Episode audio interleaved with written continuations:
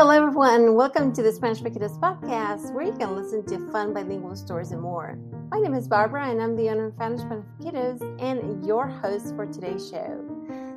Happy holidays, everyone. Today I'm going to read a fun bilingual stories, and you guessed it, I'm going to read a holiday story. In this case, I'm going to read something about the gingerbread bilingual reading. It is the two little children trying to find some candy in a gingerbread house. So let's go ahead and get started. I hope you enjoy this reading.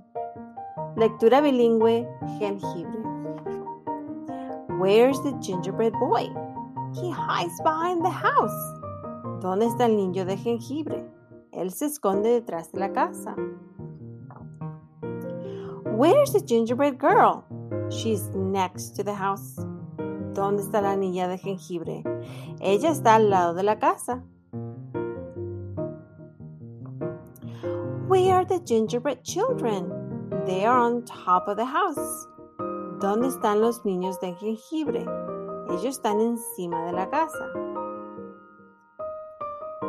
Where's the gingerbread girl? She is in front of the house. ¿Dónde está la niña de jengibre? Ella está enfrente de la casa.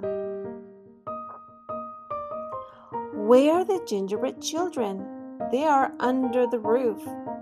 ¿Dónde están los niños de jengibre? Ellos están abajo del techo. The end. El fin. So it's a cute little short story about these gingerbread children, and as you uh, probably heard, they are all over the place, the, the gingerbread house, and they're actually trying to find the candy. They're trying to have some fun, but the important part is that we're learning new vocabulary here, and we're learning not only just about the shapes. If you see in the story that there's just different types of shapes, of course, when you start building a gingerbread house, there are many different types of shapes that you can go along with it. And then you can practice what those are, such as circle, círculo, triangle, triángulo, rectangle, rectángulo, square, cuadrado, oval, óvalo, rhombus, rombo.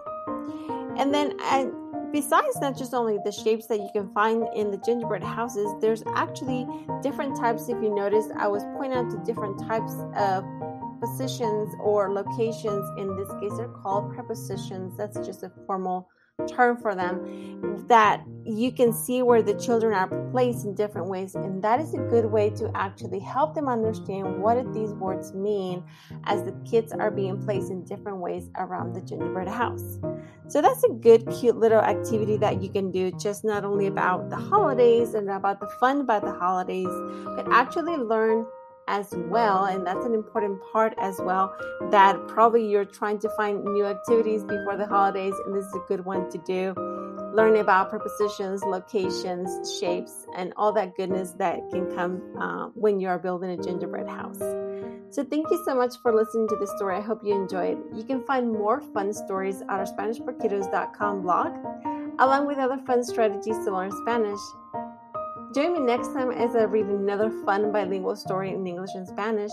Thank you so much for listening to the Spanish for Kiddos podcast and join me next time. Thank you so much, everyone. Bye bye.